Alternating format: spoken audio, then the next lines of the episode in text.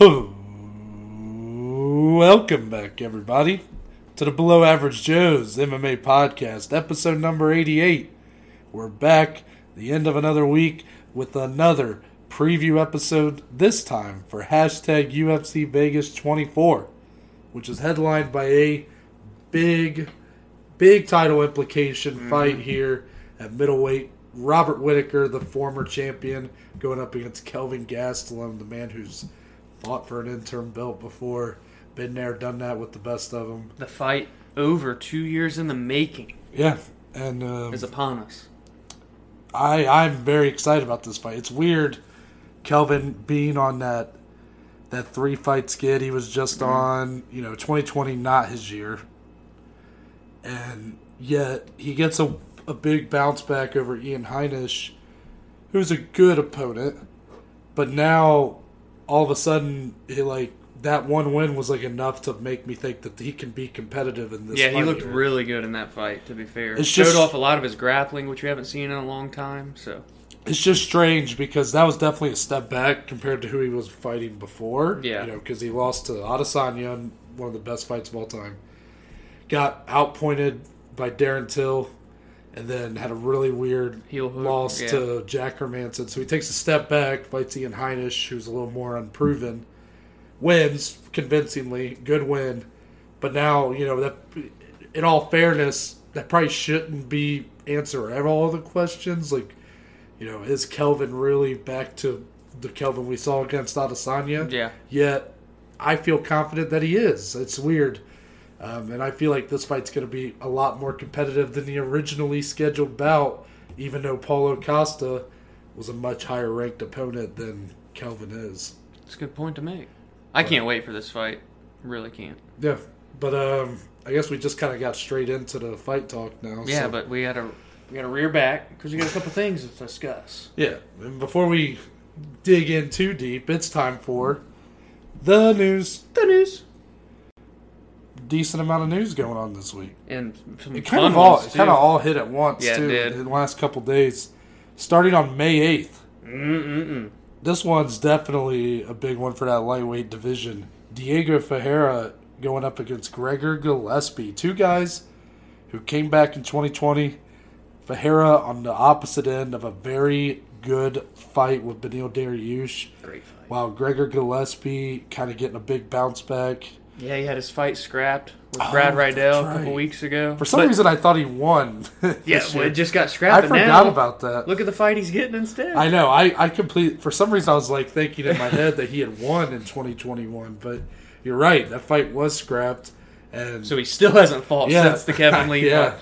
Oh man, that's interesting. But you know, Diego being the one who's fought this year, fought most recent, coming up on a very tough loss to Dariush. What should we expect from this kind of encounter? I will say, I expect a lot of grappling. Yeah, I was going to say this is going to be kind of a grinded out style, but again, when we get two high level grapplers, sometimes you just get an all out slugfest on true. the feet. And we've seen Diego is not afraid to slug it out. When I mean, if you're fighting on the feet with uh, Beneil Dariush, you got some kahunas. And, and you know, Gregor is still solid on the feet. Don't let the knockout loss to Kevin Lee fool you. That was still one of the most beautiful combinations that we've ever seen, and especially that Kevin Lee has ever landed in his career. But yeah, we could see a very grapple heavy style here. Diego, the submission specialist. Gillespie, a guy that will just grind you out, almost the Khabib type style of pressure and wrestling. So this should be an interesting matchup here, and a big implications. to me, on paper, I gotta think that Gillespie's gonna be the the aggressor. He's gonna be the one uh, that's stronger, gonna look to put Ferreira up against the cage, get those double legs, and take him down. Ferreira's really gonna have to just kind of find his openings on the ground, even if he's on his back, and look for the kind of submissions to escape and maybe switch the position. It's it's really gonna be a chess match, in my opinion. Probably a fight that not enough people would appreciate. Mm-hmm. Well, dare I say, these are the two most underrated and underappreciated fighters in the lightweight division. You're probably right. And they're fighting each other. Yeah, you're probably right. And I think this could be a fight that really goes under the radar for those reasons. And, you know, it's just, but the way the fight should go, that really interests me. Mm-hmm. If it stays on the feet, though, Yikes. shoo, Don't know what's going to don't happen. know what's going to happen there. But that's happening on May 8th. Moving on. PFL news here. June 10th on E ESPN2, Claressa Shields is making her MMA debut against Brittany Elkin. The world champion boxer, the baddest woman in boxing right now, making the transition over. Been training at AKA with Jon Jones, Michelle Waterson, all those fellows Holly over there. Holly Holm. Yeah. And now, here it is. Really, honestly, wasn't expecting her to debut this fast. They I- just announced they got her So- in 2020 not long ago. Yeah, she she's only been training. When this fight happens, she'll probably have been training at least to our knowledge for about eight months. Eight months, I was going to say, yeah. and you know that's not a lot of time. You know, obviously she's got the world The boxing's there, boxing, but there's a lot more. There's a lot of there's going to be a lot of holes Yeah. elsewhere, but she's going up against Brittany Elkin, who is not a high level opponent. Well, I believe you said she was three and six professionally in MMA. I know we probably weren't. We didn't want to harp on that too much because this is the kind of opponent you should match her up against. Yeah, You know, that's she true. does have an elite skill Yes. but elsewhere she's going to be quite the novice yeah. in MMA. So for Brittany Elkin, should theoretically have an advantage in some of those other aspects, and they should be able to test her in some of those, you know, that grappling, um, jiu-jitsu, things like that.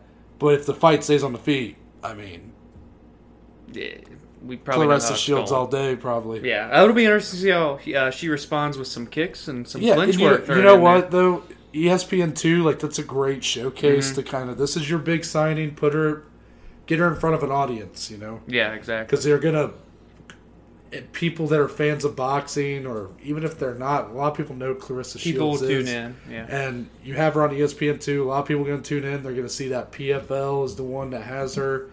It's gonna bring a lot of fans over, I would think. Yeah. Also, I just want to apologize quickly. I misspoke. She trains at Jackson Wink in Albuquerque, New Mexico, not AKA. Oh, You know, there's a lot of camps. Out yeah, there's a lot of camps. Either either way, she's at a great camp, so I'm very excited to see how much she's progressed with all those studs out there, and how she's going to respond under the bright lights in MMA. So, shout out Claressa Shields. Let's get into it. Cool. June 11th, Ooh. Bellator 260. Douglas Lima, one of the best Bellator fighters in the world of all time. What a legacy that guy's left. Mm-hmm. Currently, still their welterweight champion, even though he did try to go up for champ champ, Yep. lost in his effort there. He's back though, looking to make another defense of that welterweight title. But oh my, oh my, Yaroslav Amosov.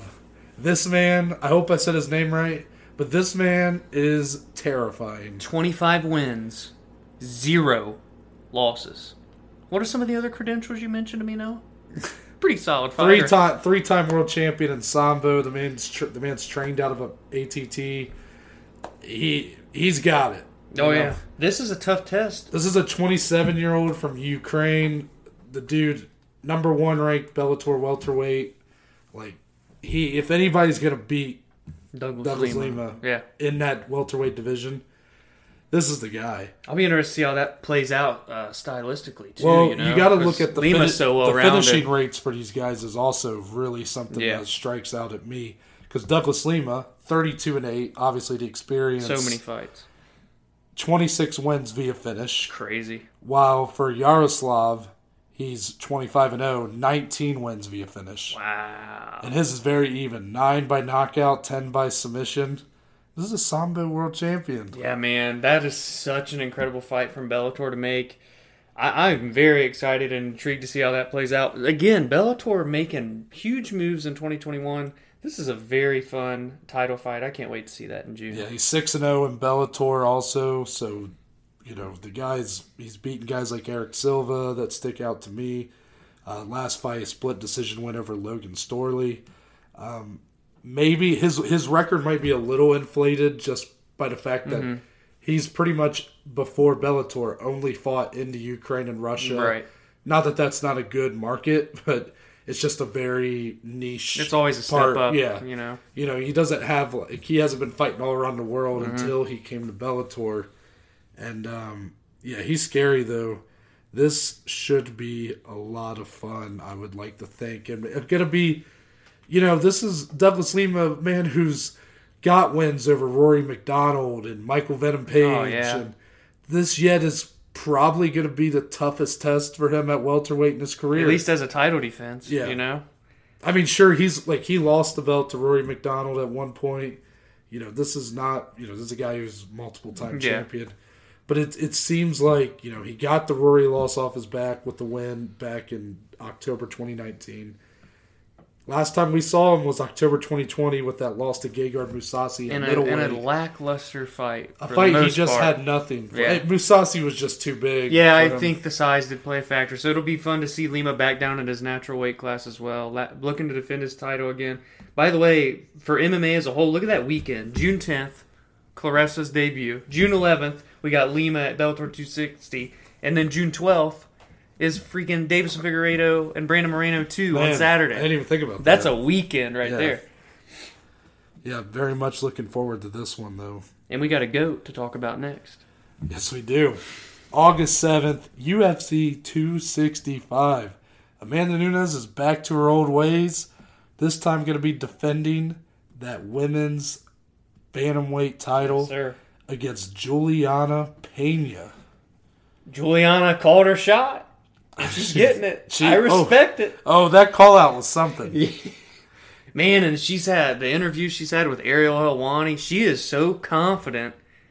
You know, you got to be confident though going into a fight against Amanda. If you're going in to a fight with Nunes with the mindset of, oh, well, I made it to the title shot and that's good enough, you're already defeated. At least she's going in confident, feels she has the skill set to cause problems. I respect it. I- But no, she's I do done too. pissed off the. I, I definitely respect that she's at least gotten some hype around Mm-hmm. this, you know, this fight. We have to understand though that we started this podcast about eight months ago. In that time, we have seen Juliana Pena lose via submission to Germaine de Randamie. First time Germaine de Randamie ever won via submission. Pena's not perfect. You know, she she she did have a bounce back win, but that's all we've seen from her. and it was a fight she was losing for two rounds. Yeah. Two and a half rounds. So doesn't you know? Once you really look at it, I'm I'm I'm hesitant to really give her too much of a chance. But it's a fresh Big, face, fresh matchup. and yeah. Amanda wants to stay active. This is the kind of fight she's going to take, and someone who's really talking to talk. It, it's going to bring out the best Yes, in in Amanda, Amanda. which is terrifying. I mean, because, think about her previous fight yeah, with Megan Anderson. Megan, not someone who talked a lot of smack, but yet Amanda came in two minutes later, walking out with the belt. she got baby. She got hit twice. yeah, was it even times. twice? T- technically, two punches landed, but I, I, didn't even see them. Like, Yeah, that's. I mean, that's just. if that tells And you, that was a woman who. has has like legit one shot knockout Yeah. power. So Amanda's just on another level. But hey, we've seen miracles and underdog upsets happen before. This is an overused comparison, but she's Tyson esque. Yeah, at this point. At this point, you're tuning in to just see how long the opponents can last. I mean, she's really approaching the Demetrious Johnson title defense Yeah. numbers. Anderson Silva, Jon Jones. Like she's going to keep grinding. This Doing will be like her eighth or di- ninth, two different two divisions, divisions, yeah. doing stuff we've never seen before. She's a goat for a reason. Nevertheless, no matter how that fight plays out, I'm excited for it. The following month, UFC 266, September grief. 4th. September? I'm like, we're already talking about September. Can we just can we get through April? Yeah, Like this is this is a long time away. I know. And this fight is awesome. It is. The UFC light heavyweight belt is on the line. Jan Blachowicz is back. This time going to be defending against Glover Teixeira, the rightful number one contender. the winner can solidify themselves as having the best career resurgence in UFC history. A lot on the line here for these two guys, huh? You really think? The battle of the old men. You know, Jan Blachowicz, 38. Glover's going to be like 42, 43 coming into this fight. I absolutely love everything about this storyline here. Two guys that never gave up, especially for Jan, now a champion, was once going to on the brink of getting cut, now is on an absolute tear, finishing everybody, beating Israel Adesanya. Glover has fought for the title in the past, got dominated, had his ups and downs, but now he's on an absolute tear, finishing guys as well. Absolutely love everything about this fight. I wish we didn't have to wait until September to see it, but I am just glad to see Glover get that one final shot at the coveted UFC belt. And stylistically, it's a pretty fun fight. I completely agree with you. Um, these are the two guys. You're right when you're talking about career resurgence because these are the two guys that I always joke about as the guys that I counted out Yeah. every step of the way. And now you got to pick one of these And two now I, now. I, I gotta get the and I gotta get the monkey off my back. You're damned here, if you do, damned if you don't in this one. Yeah, so it's um You can just pick a the, draw. these guys have definitely been a bit of a bane of my existence for a while. and I think someone's going to get finished in that fight too. I know we're so I- far I mean, away, yeah, but it's it's tough to it's tough to call, man. It's it's Jan just seems to look better and better each He fight. really his, does. his last fight with Adesanya, a fight most people really thought he didn't give him much of a chance in, including my fucking self again. and in Glover's last fight against your boy Thiago, Thiago Santos got give him- injured twice, bad in that fight, fought through it, and then finishes Thiago. Same with Anthony Smith before that with Glover. Man. Anthony Smith, that was one of the first fights in this kind of COVID timeline. Yeah, that dude's Anthony Terminator. Smith comes out, Beat the shit beat out the shit out of Glover for about a round and a half. Gas, Gasses. Glover Oh, just Glover put it on, tortures him for about three rounds. knocked his teeth out and everything. Yeah, Jason Herzog, man, That was bad. that's a tough scene. But I'm just I'm excited to see these two guys getting this kind of shine. Oh yeah, it's awesome. Do I know if the fight's going to be great? No. Do I know who's going to win? No. But and like do either of these guys realistically do I see them being like champions for multiple more years? In Glover's case, definitely not. I definitely feel like Glover has like a year left at most. Hmm. Jan just that. Guy just looks crazy. He They're he they're looks- aging like fine wine. yeah, yeah. Glover. I mean, Glover doesn't even look that great. Yeah. He just he just somehow keeps winning.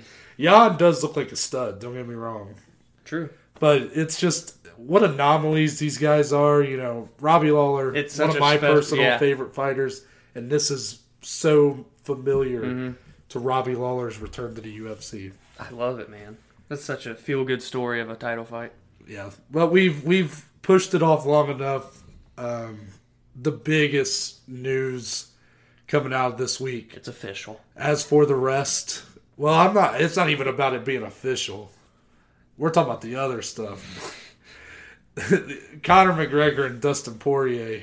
First and foremost, let's just get the, the quick details done. Oh God. We already talked about it, but it's happening July 10th. UFC 264 confirmed now in Las Vegas, full capacity crowd, T-Mobile Arena. The first time fans are returning to Vegas.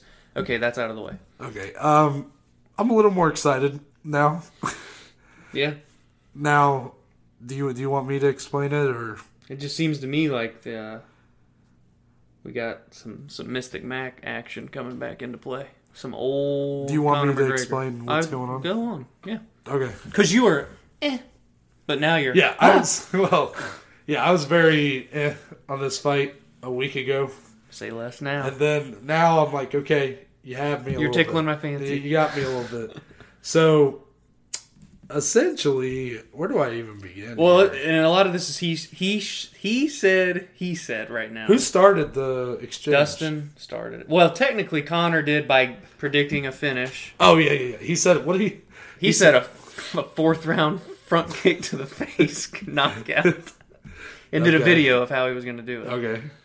And then Dustin Dustin, responds. Dustin responded, said, Cool prediction, "Full man. prediction." Kind of like you predicted your donation. you predicted a five hundred thousand dollar donation to my foundation, and yet after the fight, We've reached team- out your and we haven't heard from your team went silent, And I went, oh, and the world just kind of paused and waited for Conor's response. because it happened in like the evening time Yeah. in the U.S. So Conor's asleep in Ireland while this is happening. You know, so Conor's response, uh, yeah, it it's the Conor of old. it it was. Um, I You don't. inbred hillbilly looking ass. Well, first, like, first it wasn't even that. It was. Uh, look, I gotta find some of these. Yeah, his his first response was kind of like he knows where every dollar goes. Yeah, he's very. So basically, he kind of worded it to where it sounded like he tried to make it sound like Dustin's people weren't really telling him maybe where the money was gonna go. Yeah, and therefore, That's where I'm saying kind of like where the he said, he said Yeah. start. Like, I don't know. but then Conor would go on to, Yeah, so Conor said it's a donation, not a debt. We've been awaiting the plans, yada, yada, yada. Um, then Dustin responded, Yeah, it's not a debt you offered, we accepted. Then he says again how his team does their due diligence, and also there was the inbred hillbilly tweet as well.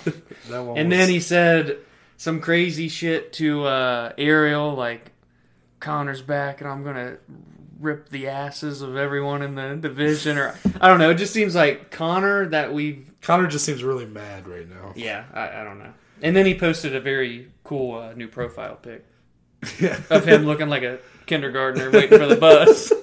It was just so funny because he randomly snuck it in there. Yeah. And then a day after he said the fight was off and he's going to look for another opponent, it gets us. I'm glad that we didn't talk about this until because I think we both kind of knew that Conor just kind of plays these games, but did did you really expect this fight to be off even when he was kind of saying it was? No, no. I I, like, I really thought like okay, I think he was it's just- just, him blowing off Ex- smoke, blowing and it's and it's uh, look at the hype around this fight now.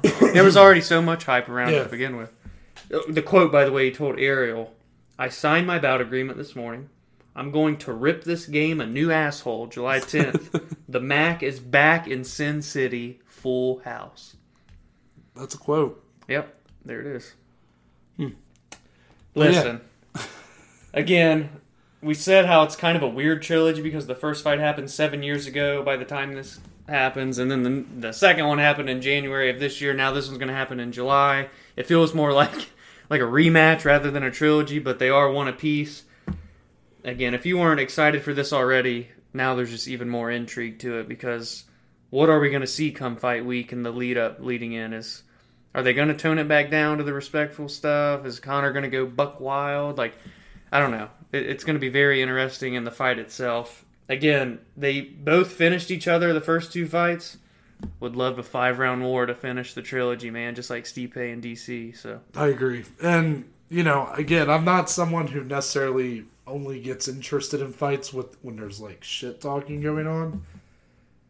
But I will say in this instance, it, it definitely helped matters because this this this whole it's just Conor. something man. about this trilogy just hasn't really, and uh, like you mentioned, it has part of it's got to do with the time gap, but it is it does at least interest me when you start seeing these guys and people have been saying that like this is all manufactured for fight promotion but i'm Ah. sorry if these guys wanted to build the fight there would be easier ways to do it than the donation and the i mean this really and- makes conor look bad Oh, he was pissed. it may like it's an embar- it's embarrassing Yeah, and not only that, but his way to try to come back is to kind of question the the legitimacy found. Yeah, of the exactly. foundation. It's so just- yeah, it's you know it doesn't make anybody look good. that's, that's So very true. That's why like I have a hard time believing that this is fight promotion. Also, since Dustin has pulled back on that statement a little bit, at least apologizing for taking it public, Yeah. which leads me to believe there was way more stuff going on in the back end that we just didn't see. So I have no doubt that the money is actually going to get make Dustin. It didn't make Dustin look good either. yeah, they both just look bad in it, but um, Yeah, there's. It's definitely probably better to just kind of move on from it. Yeah. But it, it, it will at least make uh, fight week very interesting when these two get face to face. you're no longer meh, right? Is that I'm, fair? I'm slightly above meh. Okay, fair enough. Let's get into some. Yeah, fights. let's get into some fights, man. So again, headline: big fight at middleweight. Robert Whitaker, Kelvin Gastelum, but we got four other fights to talk to you about. Yes, yes. So starting with our opener of the main card at lightweight, Luis Pena, Violent Bob Ross is back, Oh, that's going up against Alexander Munoz. I forgot that was his nickname. Take it away. That's a badass nickname too. There's really been a lot of them lately. Yes, this is an interesting lightweight bout. Luis Pena, the guy by the way, is like 6'3". He's like one of the tallest lightweights, if not the tallest. Coming in here, he's eight wins, three losses, four and three in the UFC. He's got two KO TKOs, four submissions. Two of those finishes have come in the first round. Notable win against Steve Garcia via decision. Some notable losses to Matt Frivola via split decision, and a submission loss to Khama Worthy. On the other end, Alexander Munoz is six and one. 0 1 in the UFC, but he did win his fight on the contender series to earn that contract. He's got two KO TKOs and one submission. All three of those finishes have came in the first round. His win on the contender series was to Nick Newell, the fighter that uh, has one arm. Yeah, one arm. That was via decision. I think that was in 2018 when that happened. And then his only career loss was to Nasrat Haqparast. Nice. So this should- AKA Kelvin Gastelum. Right, they are twins. and that was his UFC debut. So he's coming off a loss here uh, in this fight with Luis Pena. This is an interesting fight, but a very good matchup on both these guys' career wise. Mm-hmm. So, how do you think this plays out? And, and the height of Luis Pena is always so intriguing to me, Yeah. being a lightweight. Uh, agreed. Luis Pena, six three, fighting in the lightweight division. Yeah. he's a tall he's a tall mug for that for that division, and his strengths tend to lie when the fight goes to the ground. Yeah. So he uses those long limbs to catch your arm or your head in a choke. Uh, very good at doing that. You got Alex Munoz, who's very much kind of the unknown here. Not a whole lot of UFC experience. Has is yet to win in the UFC if you don't count the contender series. And this is a tough fight to come into after a loss, too, you know? Yeah, it, it really is. Um, you know, I don't, I don't know a ton about Munoz's style here, but I, I really think, I really do like Luis Pena. I the way he fights is so. I just think that he's such a tough matchup for yeah, pretty much. a lot of people. Yeah, I mean, Munoz is five nine. I mean, he's going to have a six inch height advantage. And the reach, obviously, is going to be significant as So well. even if Munoz has an advantage on the feet, Good luck it's not trying gonna to be a reach the, advantage. Exactly. Yeah. So I'm with all that being said, those intangibles, I'm gonna have to go with Luis Pena. He can tie up into the clinch with his length and get you to the ground so easy with that, you know? And you know, I think he's kind of due. He, he's coming off a loss to Khama Worthy. I think uh, I think he's due for a finish here. Ooh. I'm actually gonna go Luis Pena via. I'll go first round submission. Nice. For first submission, first round. I think this is going to be a very interesting fight, but I am leaning toward Luis Pena as well. I think it's going to be a tougher fight for him to get a finish. I think a guy like Munoz, however unproven in the UFC, still a tough guy with a 6 and 1 record. I think Pena gets it done with a decision victory. I think he grinds it out. I think he really showcases his skill set everywhere, especially on the ground, and that'll be where he finds his uh, biggest advantages. I, I like that fight opening the card. I'm going Pena decision. This next one shouldn't take long. Holy moly! Middleweight Abdul Razak Al Hassan and Jacob Malkoon. So I love talking about Abdul Al Hassan, yeah, man. yeah. He's ten wins, three losses, four and three in the UFC. 10 KO TKOs. That's a 100% finish rate. Ring the bells. Ring the bells. And you know what? Let's sound the alarm next because all 10 of the finishes, first round. Bells. Bells, whistles, alarms, whatever you want. Sound them. Notable win against Niko Price via KO. Notable losses: Omari Akhmedov via split decision, Mounir Lazzez via decision, and got KO'd. Oh, that fight against Khaos Williams. You knew Nasty. someone was getting KO'd. Nasty. But Abdul came up on the short end of that one. And then for Jacob Malkoon, only 4 and 1 in his UFC debut. He lost. So he's 0 and 1 in the UFC. He has two KO TKOs. And again, that loss was to Phil Hawes. So that's a tough debut. He But did dude, lose it via Oh KO. Absolute. Absolutely vicious. Um, I will say God. Malkoon is kind of the protege of Robert Whitaker. They trained together. So I had a I picked him I think to beat Phil Hawes if I'm not mistaken. That was at UFC 254 on the prelims. And I'm going with him again. It was on the main card. Actually. It was on main Yeah. card. Okay. I, that might have started the main card, I think, wasn't No, I, it was like the third fight. Okay. I'm going Malkoon. I'm picking him You're again. going I was big on him in his debut. Obviously, he got brutally KO'd, but you know, he's going to bounce back here. I think it's going to be a tough fight. Al Hassan has got the one punch power, and he's going to want to avoid it because he can put you to sleep. I think he actually grinds it out. I don't think this is going to be a finish. I think he's going to go three rounds here. Al Hassan has came up on the short end of two decisions out of his three losses.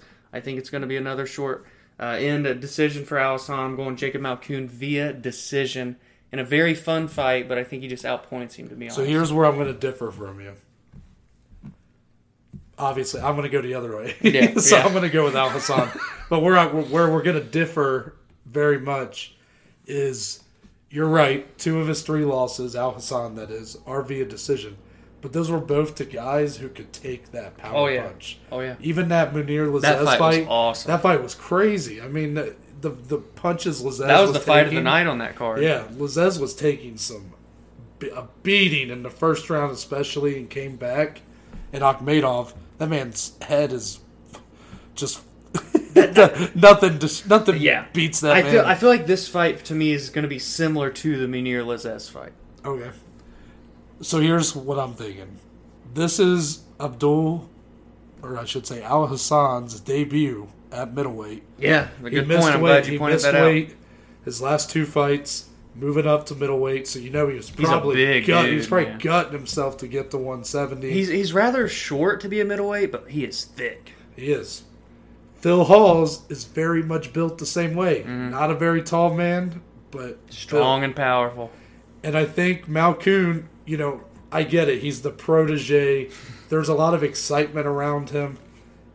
Man, I haven't seen it. I'm just gonna be honest. I just haven't seen it. And These you know, are he- two tough fights Yeah, to come no, to the I UFC agree. with. I agree. And just because he loses, if he was to lose this fight, doesn't mean I don't think this guy is a. I don't think he's Yeah. a scrub or.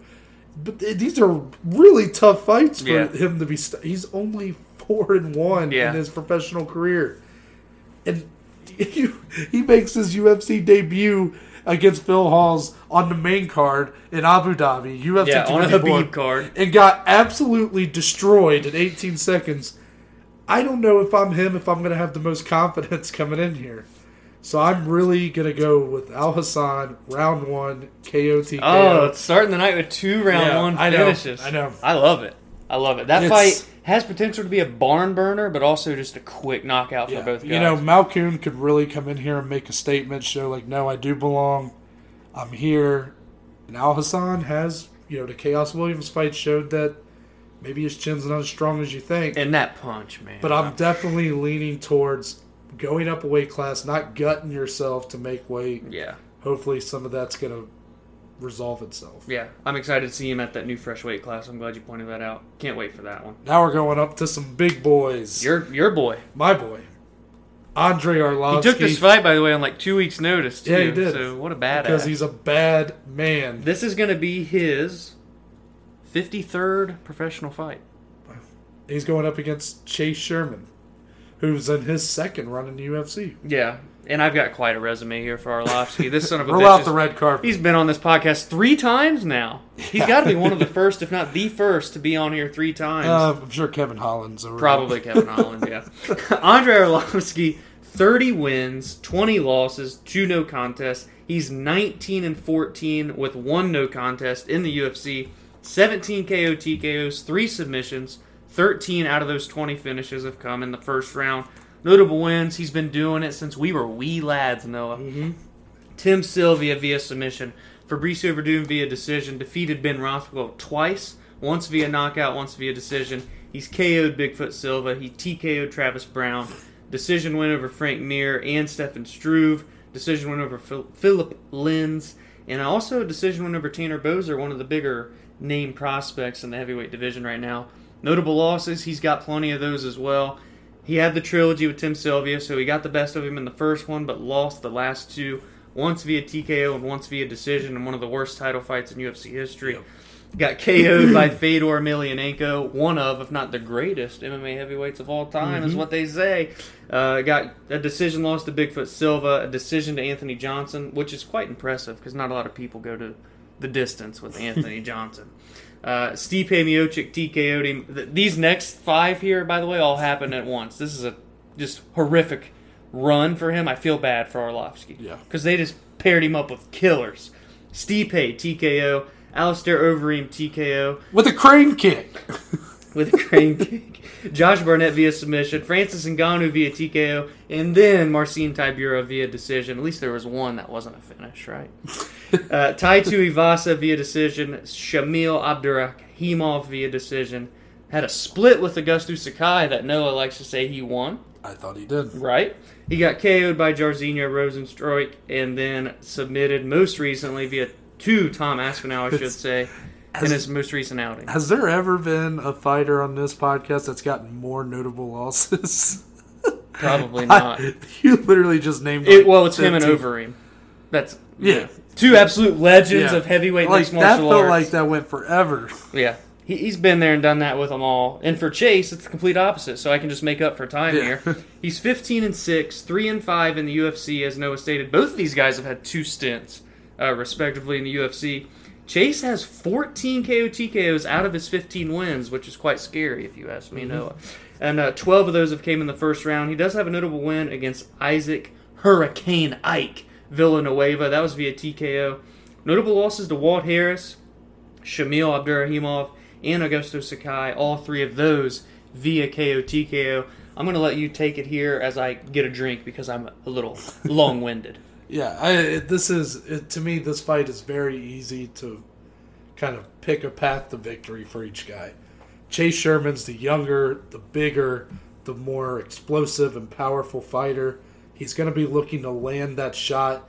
Arlovsky's chin, time and time again, has failed him.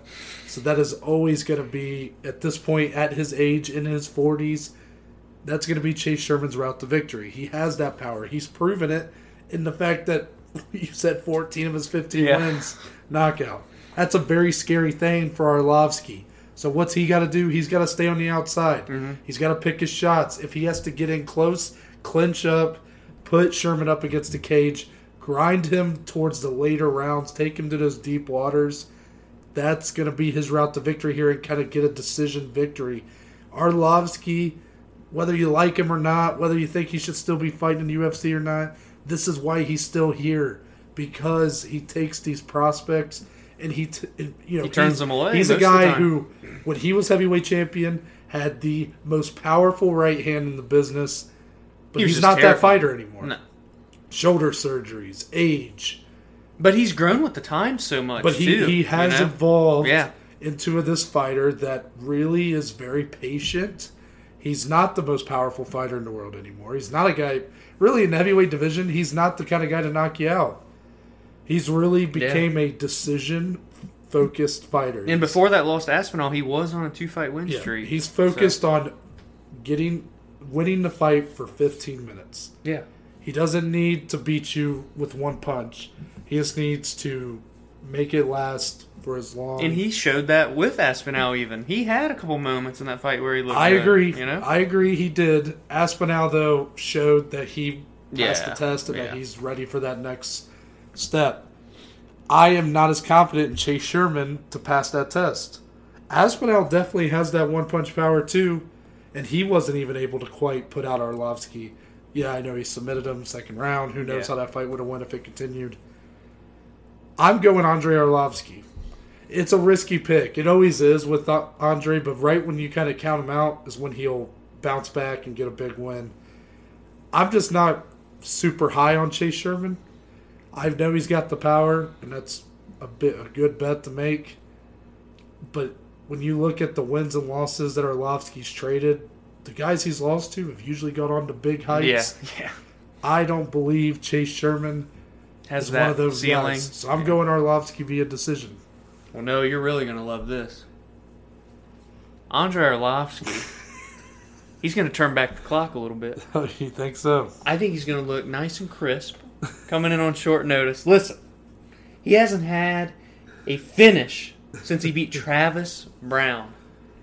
Wait, really? Yes. But you know That's what? Crazy. Chase Sherman likes to get hit, Yeah. and he likes to get KO'd. Mhm. Andre Arlovski's turning back the clock at UFC Vegas 24. He's coming in. He's going to look good. He's going to look sharp. The veteran expertise is going to show with a second round KO TKO for the Pitbull. Pull out the fangs, Okay. baby.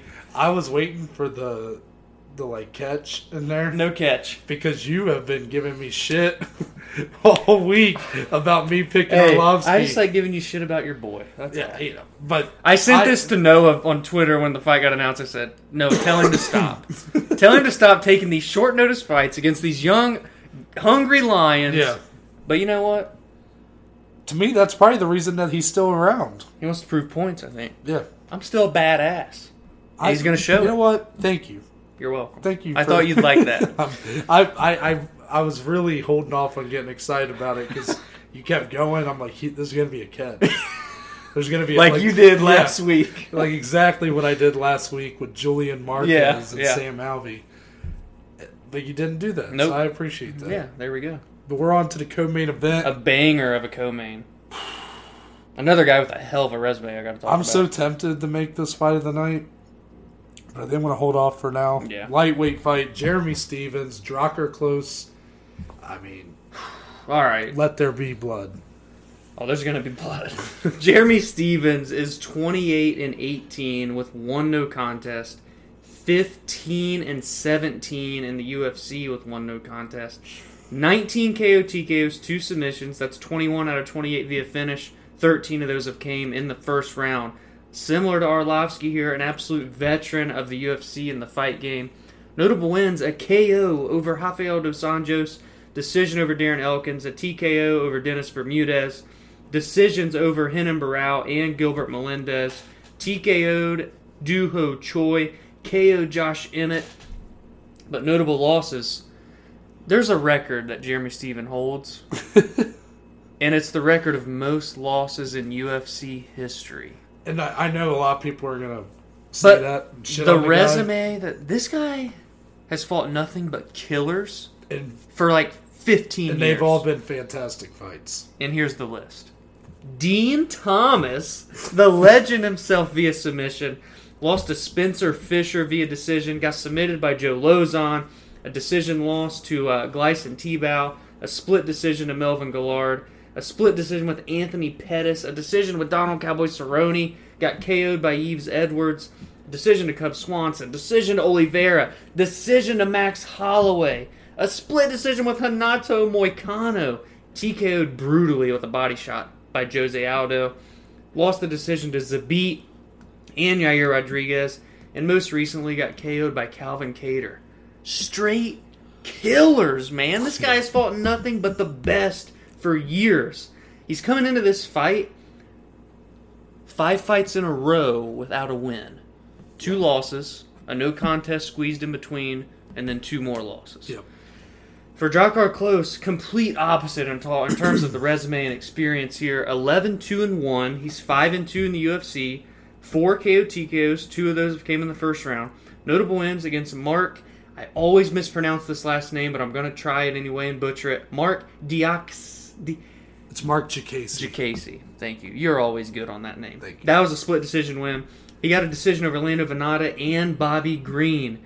Notable losses to David Teymur via decision and got KO'd by Beneil Dariush. But man, is it just has the clock began to run out for Jeremy Stephens? well, I'll put it like this. You know, you look at and this he's record- coming back up to lightweight now. Yeah. So You look at his record in the UFC. You see the record for the most losses. Yeah, of course that's gonna make you go, oh, maybe he's, maybe it's time to hang him up. Things, but I want people to look at this fight for what it is. Jeremy Stephens has not fought someone lower than like a five ranking in three years. yeah, it's crazy. This, guy, now he's going up against Drakkar Klose, who is not ranked at all. There, this is that step back that he needs, but if he doesn't win here, it's probably the end of the road. yeah. So, what are we going to see here? Well, I think it's going to be a banger for as long as it lasts. I think this fight's going to be really good. Yeah, Drakkar, Drakkar Klose, Klose- very good, man. Look, only four wins via finish in 11, but the guy always is in these really, Really good- exciting, yeah. drawn out three round wars.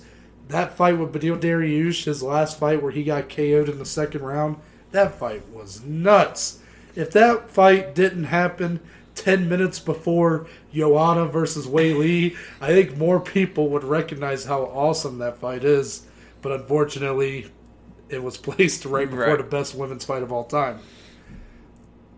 And then for Jeremy Stephens, like we've already mentioned, the man doesn't know how to be in a less Boring than fight, man. yeah, well, it's that's been his mo since he joined the UFC and even before the UFC. That that's got to be one of the most deadly resumes I've ever seen in UFC history. Yeah. It might be the most. I mean, even his wins, like that's just insane, man. And even in these this losing streak that Jeremy Stephens has been on, you look at the Zabit fight; he was very competitive in that. Mm-hmm. The Yair Rodriguez fight, very competitive. Calvin Kattar fight had his moments early on, did get finished. that elbow was nasty. Elbows. But that's Calvin Kattar. He just But- fought Max again, Holloway. These are top five Yeah. contenders. Drakkar Klose, not there yet. I'm going with Jeremy Stephens. Ooh, really? I think he's got just enough left to take on someone like a Drakkar Klose, that borderline top 15 level guy. I'm actually going to go with a second round oh. KO TKO Man. for Jeremy Stephens. I could definitely see it, but I'm leaning toward Drakkar Klose here. I think this guy has a lot of potential, a lot of upside, a high ceiling, very athletic. He's fought at featherweight as well, but seems to just feel more comfortable at lightweight. And I think he's going to get the job done here. Stephens has just been through the ringer, man. You can only take this punishment for so long in this game. So I'm going to Drakkar Klose KO TKO round three. Okay. I think we're gonna have a really good fight, close to fight of the night, but we got a hell of a main event to talk about. But uh, I, I just, like you said, if if Steven loses here, it, it might just be the end of the line. If he wins, shit, the guy's probably gonna just keep fighting, man, and keep fighting killers, Yeah. because he's probably gonna fight a ranked guy just because of his name value at this point. Yeah. So uh, it should be a fun one, but uh, yeah, I'm going Klose in that one. Okay. The young up and comer. I picked the vet in the fight before. I'm going the young guy in this one. so- you have to you have to give the young Yeah, guys their yeah. one back. Main event time. Robert Whittaker, Kelvin Gastelum. I think it's our it's our second time talking about Whittaker and and, and Kelvin. yes. Yeah. Okay. Yeah. Kelvin's coming in short notice here, just fought Ian Heinisch. Um, and I just wanted to say again, as and we've said this multiple times, I think this fight is better stylistically and more fan friendly and fun and more competitive than the original booking of Whittaker Costa. I really do, and we're going to tell you why. So Robert Whittaker, the former middleweight king, 22 wins, 5 losses, 13 and 3 in the UFC. He's got 9 KO TKOs, 5 submissions. 5 of those finishes have came in the first round with wins against Brad Tavares via KO, decision over Uriah Hall, TKO over Derek Brunson, TKO over Jacare Souza, uh, beat Yoel Romero twice, once via unanimous decision, once via split decision. Both of those fights absolutely insane. A decision win over Darren Till, and he looked incredible in his most recent fight with Jared Cannonier at UFC 254. Notable losses: Court McGee via split decision way back before he became a middleweight.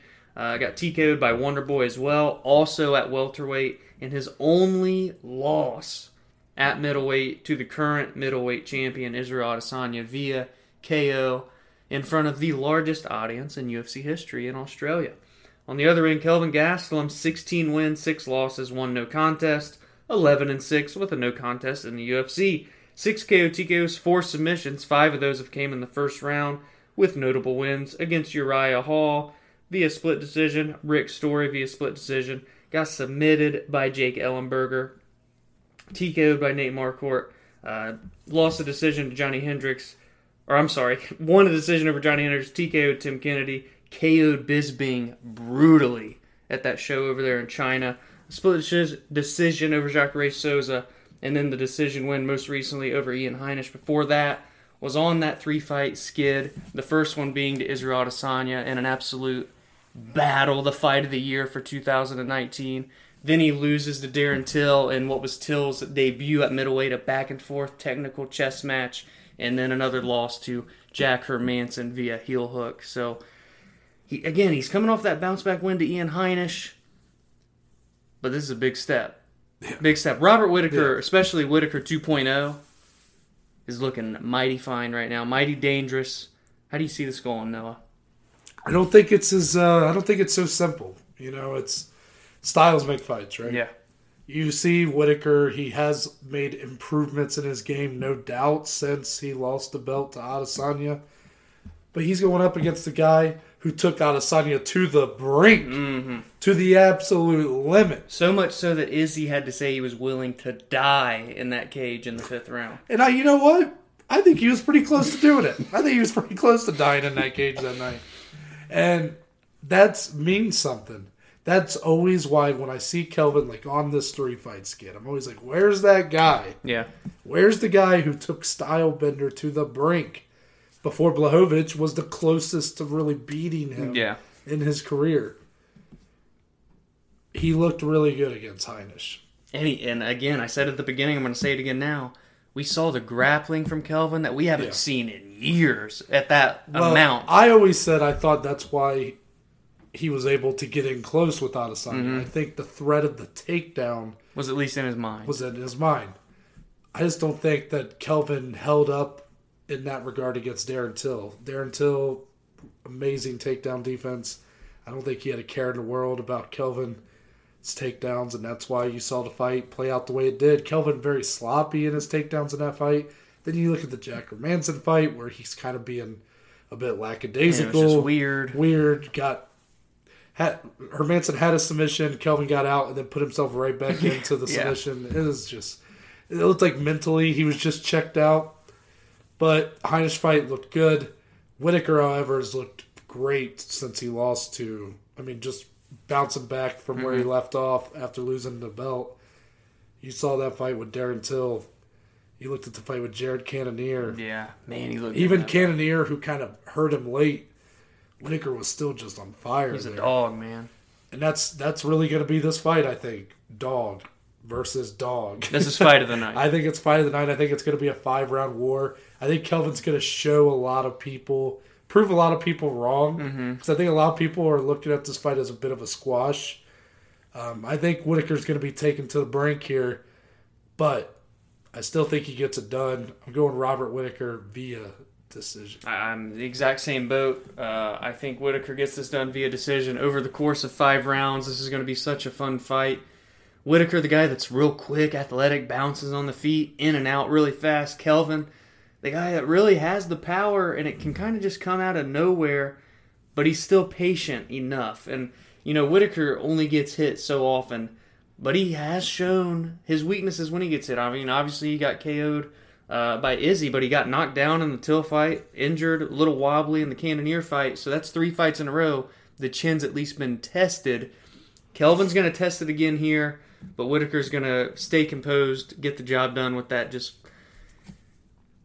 ah, his striking is just so hard to describe, but so accurate and quick, and comes at you from all kinds of angles, and the combinations that he can match up with his kicks that come out of nowhere. Such a special athlete. Both of these guys still under the age of 30, which is mind boggling to me when you look at their resumes and all that they've accomplished. And they both have so much more to accomplish in this game. But at UFC Vegas 24, Whittaker comes out on top, makes it three fights in a row, and at least you would think can't be denied any longer. But we'll discuss that on Monday. Yeah, agreed. That's it for our preview for hashtag UFC Vegas 24. It should be really fun. Do you have the start times for 7 p.m. East Coast East Standard Time on ESPN, Yep. the network. For the prelims, main card starts at 10 p.m. Eastern Standard Time on E ESPN, the network, and ESPN Plus if you want Yep. to watch it. But So yeah, check out those fights on Saturday. Monday we will be recapping all the action we just talked about along with some notables from the prelims. Mhm. Wednesday gonna be a little bit extra special. oh yeah, We're taking we're taking a trip. this is fun. We're taking a lot of trips. Yeah, a lot of uh, um, Really, we're just we're gonna take a look back on all of the three title fight cards that the UFC has had in their in history. There's seven of them, soon to be eight. and we're just gonna look at those events as they were. Did they live up to the hype? Did they not? What happened to the people in those title fights? All that and in between should be really fun. And then obviously Friday Oh man, preview time again, but this time for another three title fight card. Yes. That's why we're doing this. Do you understand? UFC 261, three title fights going to be amazing. Mm, But until then, Dominic, tell the good people where they can find you on social media. Twitter and Instagram at Diesely14. Find the podcast, more importantly, on Twitter, on Instagram at BAJ underscore MMA podcast. We'll see y'all on Monday.